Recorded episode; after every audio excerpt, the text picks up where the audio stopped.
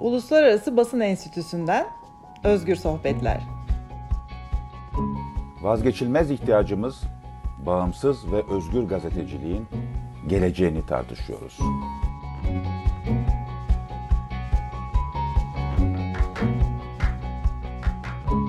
Uluslararası Basın Enstitüsü IPI tarafından hazırlanan Özgür Sohbetlere hoş geldiniz. Ben Cansu Çamlıbel, gazeteciyim.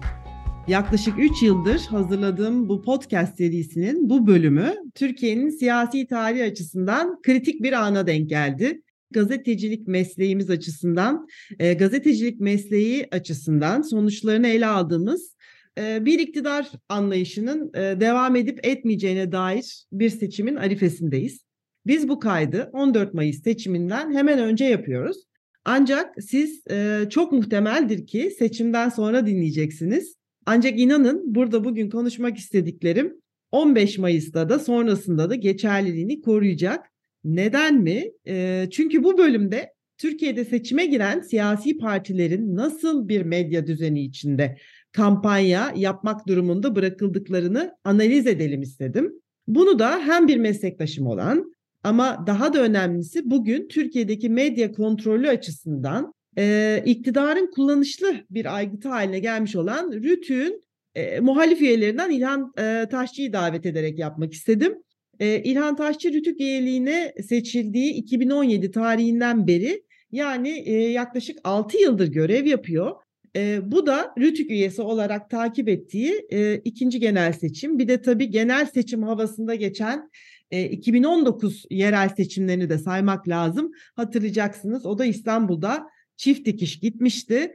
Demem o ki İlhan Taşçı mesaisinin önemli bir bölümünü Adalet Kalkınma Partisi'nin devlet kurumları başta olmak üzere medya ve iletişim kanallarını se- seçim süreçleri seçim süreçlerinde nasıl kullandığı ve diğer yani muhalif e, medya kuruluşlarına ise ne tür yasak ve kısıtlamalar getirdiği üzerinde çalışarak geçiriyor. Daha da fazla uzatmak istemiyorum. Hoş geldiniz demek istiyorum. İlhan Taşçı Hoş bulduk. geldiniz. Çok teşekkür ediyorum. İyi ki özgür sohbetlerdesiniz. Vakit ayırdığınız için teşekkür ediyorum. Biliyorum siz de e, seçim arifesinde e, son derece yoğun bir e, tempodasınız.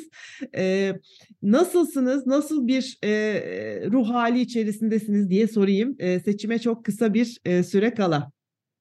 E, Her şeyden önce ben her zaman umutluyum. Her seçim yeni bir heyecan demektir ama tabii ki bu seçim e, çok uzun sürmüş bir iktidarın ardından e, birazcık da e, mevcut siyasi iktidarın e, ne diyelim e, biraz daha çetin bir seçim gibi görünüyor. Ama ben 14 Mayıs sonrası için e, hem ülkemiz açısından hem de medyamız açısından e, daha aydınlık günlerin olacağı inancını, umudunu taşıyorum. Böyle bir heyecanla e, çalışmaya da devam ediyorum.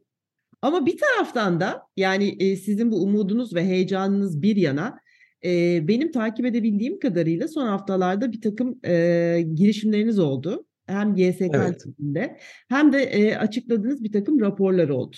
Ve e, her ne kadar seçim sonuçlarından umutlu olsanız da e, bu geçirdiğimiz 2-3 ay e, aslında epey bir karamsar e, tablo ortaya koydu.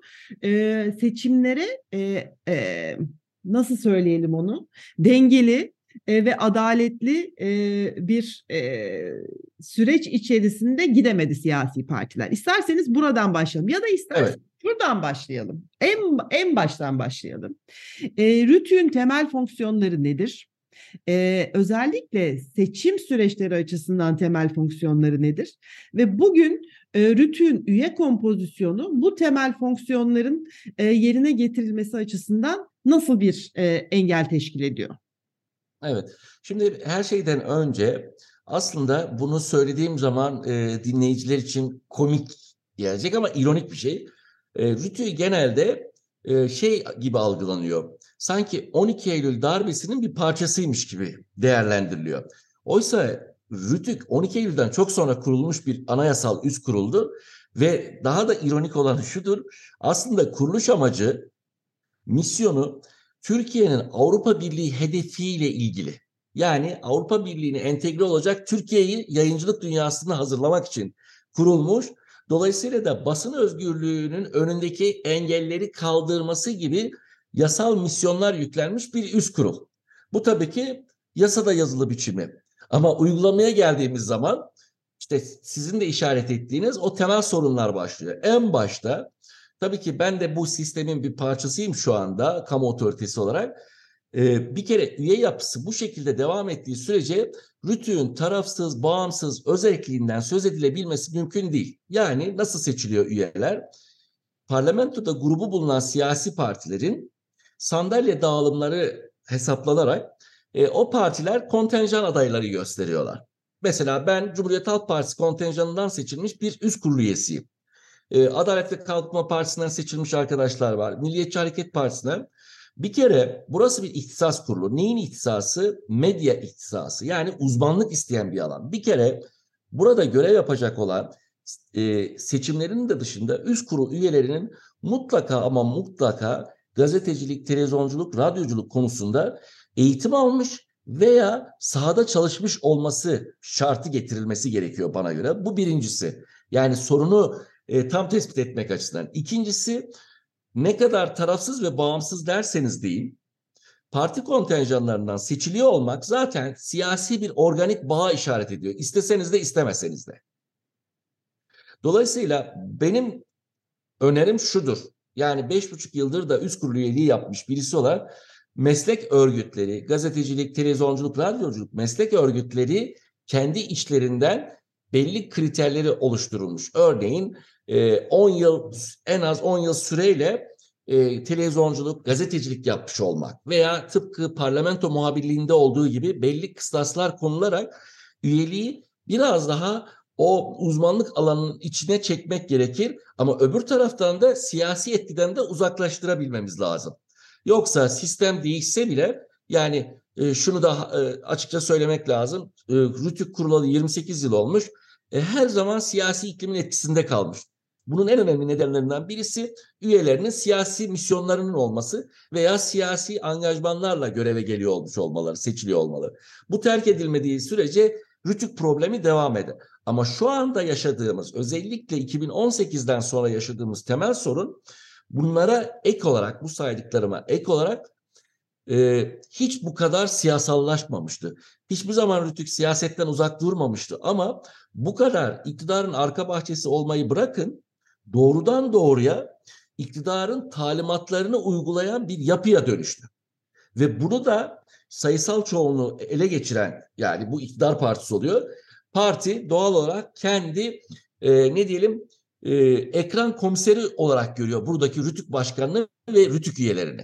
Buna uygun davrananlar zaten kendi e, kontenjanından seçilmiş üyeler oluyor genelde. Evet, şimdi orada e, şu hatırlatmayı yapalım. Bu kadar detaylı e, neden bu söylediğini söyledikleriniz 2018'den sonra olduğu bir hatırlatalım. Çünkü başkanlık sistemine geçti Türkiye ve dediğiniz evet. gibi ne kadar e, hem Rütük hem de TRT yani e, devletin e, kamu yayıncısı diyelim e, daha önce de siyasi etkinde siyasi etki altında görev yapıyor olsalar da bambaşka bir hukuki çerçeve oluştu e, bu kurumlar açısından. O da şu, Rütük e, Kültür ve Turizm Bakanlığı'na bağlandı.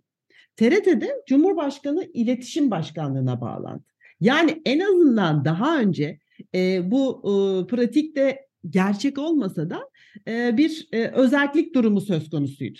O özellik durumu hukuken de tamamen ortadan kaldırıldı. Yanlış mı yorumluyorum? Kesinlikle. Hatta ona bir katkı yapabilirim e, sevgili meslektaşım. O da şudur. Daha 2018'e kadar TRT genel müdürlerini başvurular içerisinden Rütük Üst Kurulu 3'e düşürürdü sayıyı. 3 ismi başbakanlığa bildirir. Başbakanlıkta Rütük'ün bildirdiği o 3 isim içerisinden TRT genel müdürünü seçer idi. Şimdi dikkat edin nasıl bir aşamayla kamu yayıncısını e, kamu yayıncısı niteliği olan TRT'nin genel müdürü belirleniyordu. Şimdi ise doğrudan doğruya iletişim başkanlığına bağlı tamamen bürokratik daha da hazini şu an mesela TRT genel müdürünün hiçbir mesleki birikimi yok. Hiçbir tecrübesi yok, hiçbir deneyimi yok. Çünkü uzmanlık alanı bambaşka. Evet akademik olarak e, profesör ünvanını kullanıyor ama bunların hiçbirisi gazetecilik ya da televizyonculuk alanında yapılmış akademik kariyerler değil Tamamen tepeden inmeci bir anlayış. Zaten onun için TRT bu kadar e, kamu yayıncısı niteliğini terk etmesinin altında yatan en önemli nedenlerden birisi. Çünkü eğer azıcık bir gazetecilik birikimi olsa veya bir müktesebatı buna uygun olsa yaptıklarının yayıncılık olmadığını anlayacaklar zaten. Şu an yapılan sadece iktidarın propaganda aracı ve sadece Adalet ve Kalkınma Partisi'nin e, kendi parti televizyonu gibi. Yani oysa 84 milyon vergi kişinin, yurttaşın vergisiyle yayıncılık yapabilen, kamu kaynaklarıyla yayıncılık yapabilen bir TRT şu an halkın değil doğrudan doğruya sadece siyasi iktidarın AKP'nin televizyon kanalı gibi davranıyor. Bunu en somut e, geçtiğimiz e, hafta açıkladık. E, bir aylık yani 1 Nisan ile 1 Mayıs 2023 tarihleri arasında TRT'nin TRT Haber'in daha doğrusu Cumhurbaşkanı adaylarına ve siyasi partilere ayırdığı süreye baktığınız zaman zaten eşitlikten sizin açılışta söylediğiniz eşitlikten, hakkaniyetten o kadar uzak olduğu apaçık ortada ki düşününüz Cumhurbaşkanı adayı e, Sayın Erdoğan'a 32 saat süre ayrılmış canlı yayında. Ama öbür taraftan Sayın Kılıçdaroğlu'na ayrılan süre 32 dakika. Bir tarafta 32 saat, bir tarafta 32 dakika. Bu kadar makasın açılışı. Sonuçta Sayın Kılıçdaroğlu'na oy veren seçmenden de para alıyor. Bir dolaylı olarak da olsa TRT. Sayın Erdoğan'a oy verenlerden de alıyor. Hatta ve hatta TRT'nin kendi kanunu zaten şunu emrediyor. Yayınların hiçbir siyasi partiye yakınlık ol, olmaksızın tarafsız ve eşit. Burada eşitliği de bir cümleyle açıklayayım Cansu Hanım. Eşitlikten kasıt şu değildir. Örneğin Sayın e, Tayyip Erdoğan'a 32 saat verilirken Kılıçdaroğlu'na da 32 saat, Muharrem İnce'ye de 32 saat verilecek demek değildir. Ama 32 saate 32 dakika dediğinizde kimi e, e, Cumhurbaşkanı adaylarına da hiç yer vermediğinizde siz artık kamu yayıncısı değil doğrudan doğruya AKP'nin propaganda aygıtı aracı haline dönüşmüşsünüz demektir. Burada ne değişti 2018'den sonra onu da söyleyeyim. Bu Yüksek Seçim Kurulu mesela bu seçim içinde 14 Mayıs seçimlerinde belli kararlar aldı. Yani yayınların nasıl yapılacağına ilişkin. Diyor ki tarafsız olacak televizyonlar. Hiçbir partiye ayrıcalık tanımayacaklar. Dolayısıyla adi, tarafsız bir seçim ortamını hazırlayacak yayıncılar diyor. E şimdi bir bakıyorsunuz biraz önce sizinle paylaştım. Kamu yayıncısı TRT bile buna uymuyor YSK'nın kararına. Fakat işin daha hazin tarafı bence YSK da kendi almış olduğu kararın peşine gitmiyor. Yani benim aldığım karar uygulanıyor mu, uygulanmıyor mu? Neden uygulanıp uygulanmadığını takip etmiyor? Çünkü e, geçtiğimiz dönem AKP öyle bir kanunda değişiklik yaptı ki eskiden sistem şuydu Cansu. Rütük izlerdi yayınları seçim dönemi için söylüyorum özellikle. YSK kararlarına uymadığı ya da o kararların ihlal edildiğini tespit eder ise rapor yazar, üst kurul onu Yüksek Seçim Kurulu'na gönderir. Yüksek Seçim Kurulu da yaptırım kararını bağlardı. Yani cezaya yer vardır, reklam yasağıdır, yüzde üç para cezasıdır. Artık takdir Yüksek Seçim Kurulu'ndu. Fakat şu anki mevzuatta yine Rütük rapor hazırlamakla sorumlu tutuluyor yasada. Yüksek Seçim Kurulu'na göndermekle de görevli ama Yüksek Seçim Kurulu'nun ceza verme yetkisi kaldırıldı. Kanunda böyle bir şey yok. Dolayısıyla şu anda Rütük rapor hazırlamıyor nasıl olsa Yüksek Seçim Kurulu ceza veremez diye. YSK'da almış olduğu kararın sonucunu takip etmiyor. Yani düşünebiliyor musunuz? Bir hukuk devletinde anayasaya göre seçim dönemindeki her türlü iş ve işlemden bizatihi sorumlu olan Yüksek Seçim Kurulu göz göre göre taraflı yayınlara izin veriyor. Çünkü şunu demesi gerekir Yüksek Seçim Kurulu. Rütük görevini yapmıyorsa bile Yüksek Seçim Kurulu'nun arkadaşlar siz bizim almış olduğumuz ilke kararların uygulanıp uygulanmadığını takip etmekle görevlisiniz. Neden Rütük görevli? Çünkü Yüksek Seçim Kurulu'nun teknolojik olarak, insan kaynağı olarak bunu yapabilme yeteneği yok doğal olarak. O yetenek ve donanım sadece Rütük'te var. E şimdi siz Rütük'ten bunu istemiyorsunuz. Rütük de zaten işine geliyor göndermiyor. E bir bakıyorsunuz şimdi benim karşımda onlarca ekran var. E bir bakıyorsunuz Cumhurbaşkanı e, adayı Sayın Erdoğan miting yaparken onlarca kanal canlı yayına giriyor. Öbür taraftan bir bakıyorsunuz e, kamu yayıncısı olan TRT e, tırnak söylüyorum muhalif gördüğü ana muhalefet partisinin genel başkanı olan ve altı partinin ortak adayı olan Sayın Kılıçdaroğlu'na yer vermemek için her şeyi yapıyor. Bakın kendileri de açıkladılar. 7 yıl boyunca TRT'ye sadece bir kez çağrılan bir genel başkan olabilir mi canlı yayına? Şimdi bir de şöyle bir boyutu var. Ee, tabii ki haklı olarak özellikle kamu yayıncısı üzerinden bunu konuşuyoruz. Çünkü her ne kadar belki e, şimdi bizi dinleyen şehirli kesimler, e, yani büyük şehirlerde olan kesimler, e, medya mesleğinin detaylarıyla, medyada olmanın detaylarıyla çok ilgili olan kesimler. Çünkü bizimki bir meslek içi aktivizm e, podcast'i.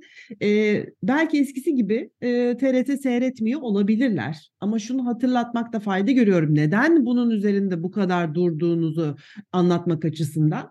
E, Türkiye'nin genelinde e, en çok seyredilen kanallar TRT kanalları, en çok e, erişimi olan kanallar.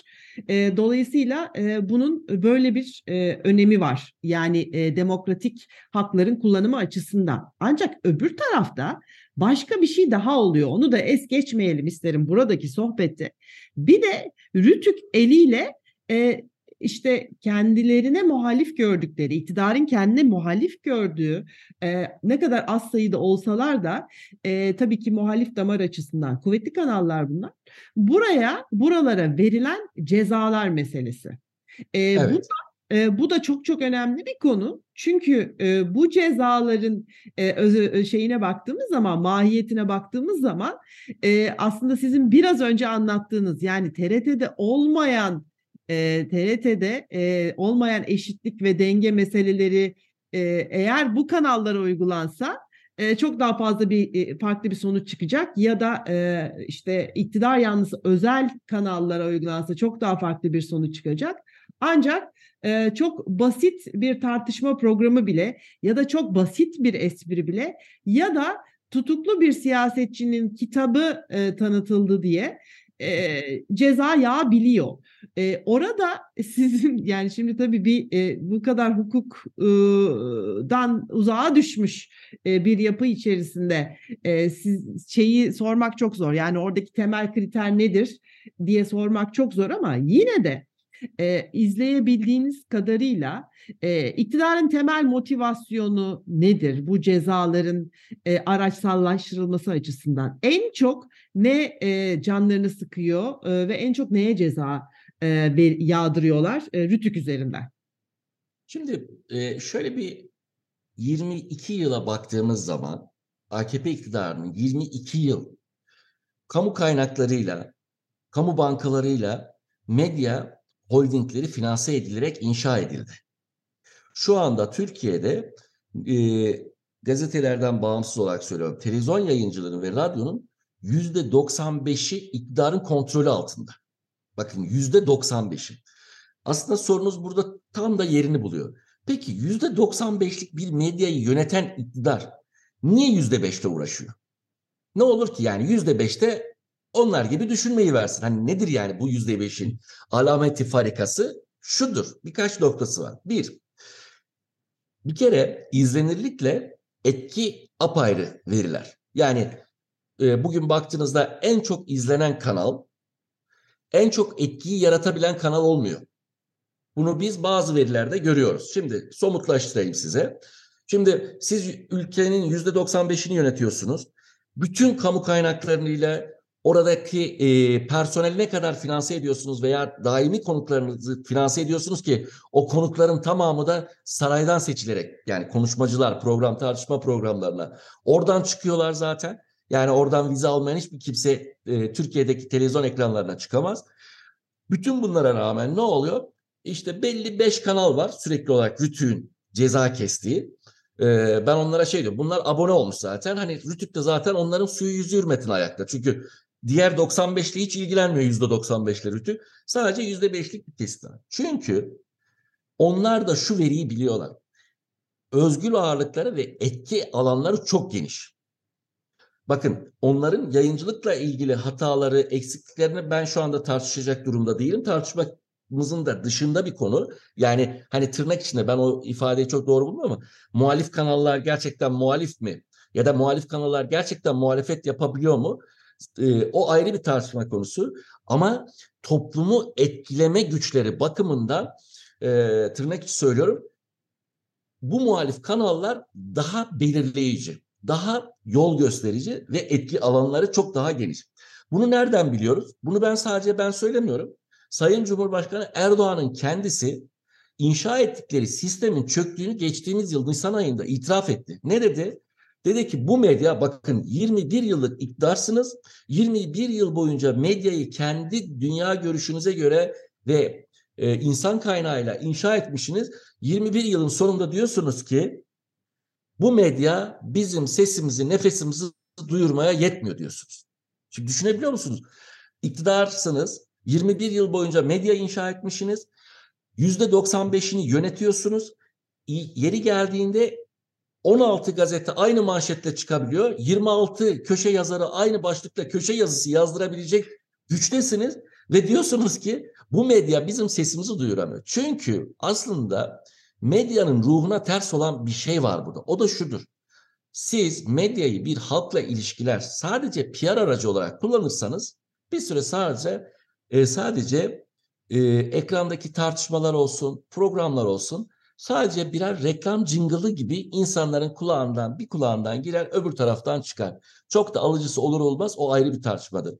Çünkü gazetecilik zaten ruhu gereği kendi içinde muhalif olmak, farklı olmak, sorgulamak, eleştirmek zorundadır. E siz sürekli her şeye tamam efendim oldu harikasınız, muhteşemsiniz dediğinizde e bir süre sonra siz de sıkılırsınız. Yani hiçbir bir kusurunuz yok. Yani şu anda aslında medya inşa edilmiş olan medyanın çöküşünü izliyoruz biz. Bakın şimdi 15 Mayıs'tan sonra seçimden sonra e, bir iktidar değişikliğiyle birlikte birdenbire birdenbire bütün televizyon kanallarının e, çanaklarının yönünün değiştiğini göreceğiz biz. Yeni pozisyonlar alacaklar hepsi. Bunu şimdiden işaretlerini görmeye başladık. Düşününüz ki e bu ee, normal bir şey mi? Yani e, şu da e, şu da tartışılması gereken bir konu. Kusura bakmayın sözünüzü kestim. Estağfurullah. Fakat aslında tabii biz burada e, yani seçim süreçlerinde medyanın rolünü daha ağırlıklı olarak konuşalım istedim ama sorunlar birbiriyle çok bağlantılı ve çok daha büyük. E, şimdi e, bizim e, demokratik yayıncılık açısından hayal ettiğimiz ve istediğimiz şey bu mudur? Yani bir anda e, başka bir iktidarın yanlısı olacak televizyon kanalları mıdır? Yoksa Hayır. herkese ve bütün e, siyasi partilere bir kol boyu mesafesinde ve bir objektiflik kriteri üzerinden e, bak bakacak e, bir medya kuruluşu, bir televizyon kanalı, bir gazete midir? Yani esas sorun e, yani tabii ki bu iktidar eliyle yaratılmış düzende e, muhalif kanallar ve kendisini e, iktidara muhalif yerde konumlayan medya da bir pozisyon almak zorunda hissetti. Bunun da sağlıksız e, bir e, bakış açısı olduğunu herhalde konuşmamız gerekiyor. Hiç kuşku yok. Bu bir kanserli hücre gibi bütün medyayı sardı zaten. En büyük sorun da bu. Bakın iktidarın e, övgücüsü, alkışçısı hangi iktidar olursa, hangi parti olursa olsun. Sonuçta bunların televizyonun olması kadar komik bir şey olamaz bana göre. Çünkü o zaman siz mesleğe ihanet etmiş oluyorsunuz. Gazetecilik bunun için yok ki.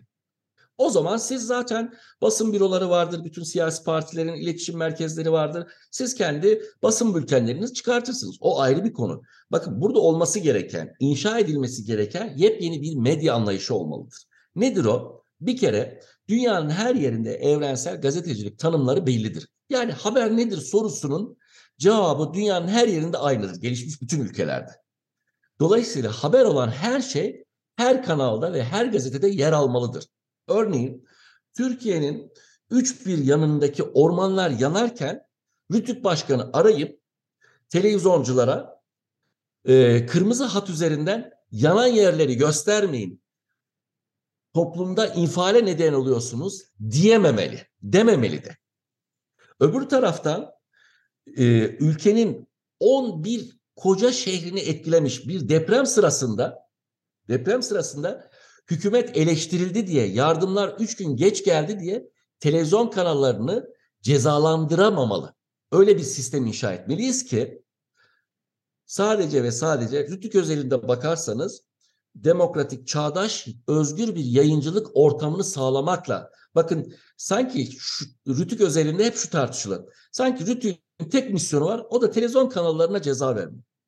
Biliyor musunuz 6112 sayılı kendi kanunda Rütük'ün iki görevi vardır. Aslında iki şapkası var. Biri denetlemek, ikinci şapkası hiç bilinmez Türkiye'de. Çünkü şu ana kadar o şapkayı hiçbir yönetici takmadı.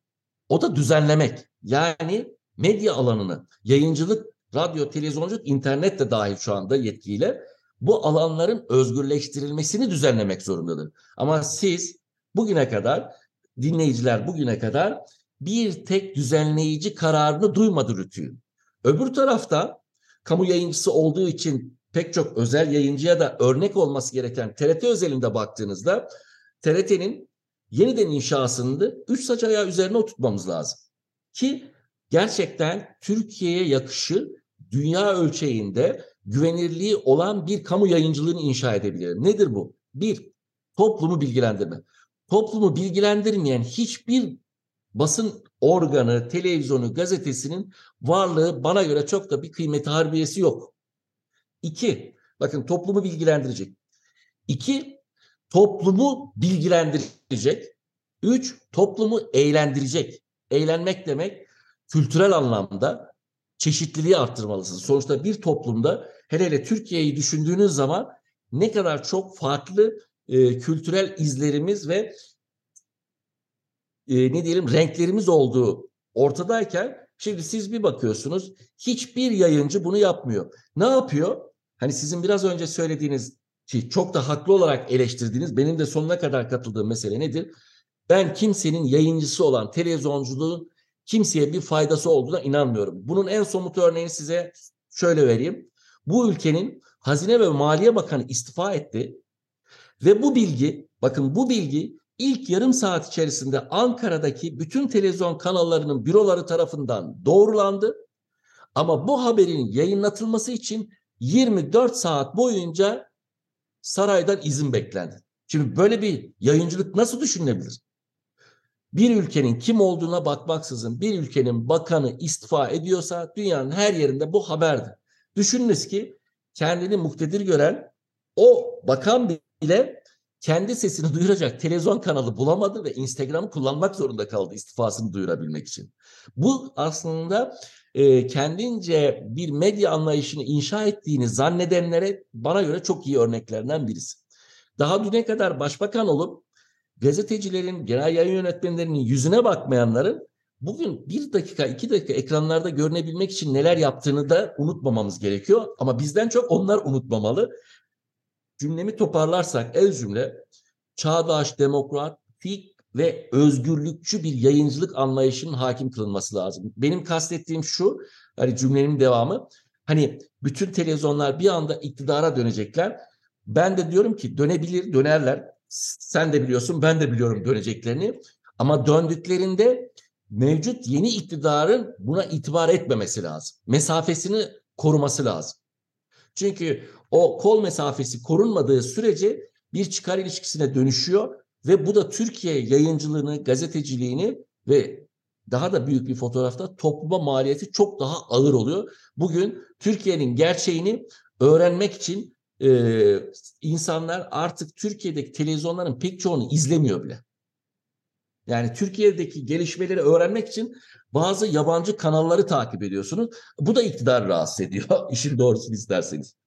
E, ya şunu da aslında bilmiyorum bir noktada Türkiye'de e, işte sistem değişikliği bu seçim sonrasında gündeme gelirse e, belki bu da konulardan biri olur. Şimdi e, yani biraz daha iddialı bir şey soracağım ama e, yani bir özel kurulun özel olması gereken bir kurumun diyelim şu anda özel olmadığını e, çok güzel anlattınız ama e, özel olması beklenen bir kurumun e, siyasi parti kontenjanından aday e, sahibi olması da e, çok akla yatkın mıdır? Yoksa bu e, aslında RÜTÜ'nün e, çıkış noktası, e, kuruluş şekli, Avrupa Birliği'ne entegrasyon süreci falan olabilir ama e, bunun dünyadaki örnekleri böyle midir? Eminim ki incelemişsinizdir ve eminim ki meslektaşlarınızla temastasınız. Yani siyasi partilerle bu kadar iltisaklı RÜTÜK üyeleri olması e, aslında Türkiye gibi bir ülkede yani bu anlamda o, olgunlaşamamış e, bir e, işte medya siyaset ilişkisi olan bir ülkede doğru bir yöntem mi? O da biraz tartışmalı değil mi? Bence çokça tartışmalı. Dediğim gibi yani bana göre kesinlikle siyasi kontenjandan üye seçimine son verilmelidir. En öncelikli yapılması gereken budur. İki, rütün yasasının da ciddi bir revizyona ihtiyacı vardır. Çünkü şu an rütün kanunundaki pek çok ifade soyuttur, somut değildir. Örneğin genel ahlaka aykırı yayın. Şimdi ahlak dediğiniz ülkelere, toplumlara hatta ve hatta bırakın toplumlara, ailelere hatta ailenin içindeki bireylere göre bile değişir. Şimdi genel ahlaka aykırı yayın dediğinizde e, lastik gibi sündürebildiğiniz gibi her yere sünebilir bu mesela. Milli ve manevi değerlere aykırı yayın. Şimdi nerede başlar milli değerler? Nerede biter manevi değerler? Yani ba- nereden baktığınız bunları mesela çok ciddi hızla e, revize edilmesi gerekiyor ki e, yasal anlamda somut bir çerçevenin içinde kalabilsin üst kurul üyeleri. Diğer taraftan yani dediğim gibi hani bir kere burada yok. Diğer dünyadaki gelişmiş ülkelerdeki rütük benzeri bir kamu otoritesi var mı? Evet yayıncılıkla ilgili her ülkenin gelişmiş bütün ülkenin var. İşte e, örneğin İngiltere'de Ofcom vardır. E, Güney Kore'de vardır. Ama burada üye yapıları her ülkenin kendi e, siyasi geçmişi veya ihtiyaçlarına göre, toplumsal ihtiyaçlarına göre şekillenmiş. Örneğin e, hatırladığım kadarıyla Güney Kore'de mesela e, bakan yardımcılığı düzeyinde. E, bazı ülkelerde e, ne diyelim ona e, bir de, e, meslek örgütü şeklinde yapılanmış. Mesela Japonya'da farklı. Hatta size ilginç bir şey söyleyeyim. E, Japonya rütük diyelim artık mevkidaşlarımız e, bir e, oturumda bir araya gelmiştik. Onlara şeyi sormuştum hani cezaları nasıl kesiyorsunuz, nasıl yapıyorsunuz diye. A- anlamamıştı önce. Sonra dedi ki e, biz kurulduğumuzdan beri hiç ceza kesmedik. Öyle bir şeye ihtiyaç olmadı dedi başka. Nasıl olmadı dedim. E, biz dedi belli ilkeler belirledik. Şu ana kadar onu ihlal eden yayıncı olmadı dedi. Şimdi bu da kültürel bir mesele aslında bir yönüyle. Evet. Yani ama şunu da yapmamış. Yani 50 yıldır ilkelerimize uyuyorlar. Bu kuruma ihtiyaç yok dememişler. Duruyor. Hani bunu şunun için söylüyorum. Önemli olan e, insan kalitesini hem mesleki anlamda donanımlı, müktesebatı uygun, liyakati buna uygun insanlar arasından buraya üye seçilmeli. Hem de siyasetle bağını kopardığınızda mesele çözülecek kendiliğinden. Rütük özelinde de baktığınızda, yayıncılar özelinde de baktığınızda ben prensip olarak şunu benimsiyorum. Diyorum ki hangi yayıncı olursa olsun onun öznesine bakmaksızın dosyalarının görüşülmesi, yayın ihlali varsa da tabii ki kanundan düzenlenmiş çerçevede gereği yapılması gerekiyor. Ama hani dedim ya yayının başında da çok umutsuzluğa kapılacağım bir tablo da yok. Ben hakikaten umutluyum. Çünkü e, kapalı kapılar ardında yayıncıların benimle bizimle neler paylaştığını da birebir tanıyın.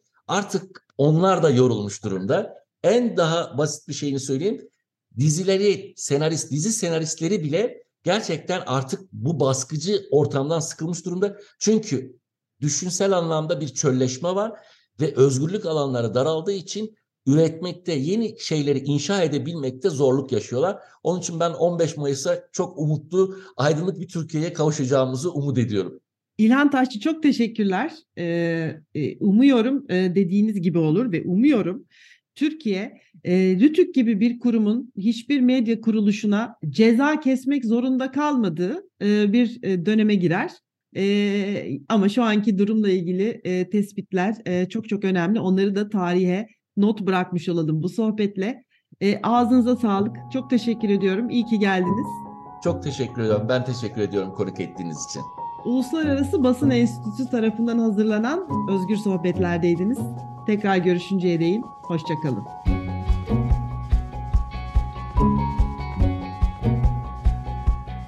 podcast Avrupa Birliği'nin maddi desteğiyle hazırlandı. Ancak içerik tamamıyla IPA'ya, Uluslararası Basın Enstitüsü'ne aittir ve Avrupa Birliği'nin görüşlerini yansıtmak durumunda değildir.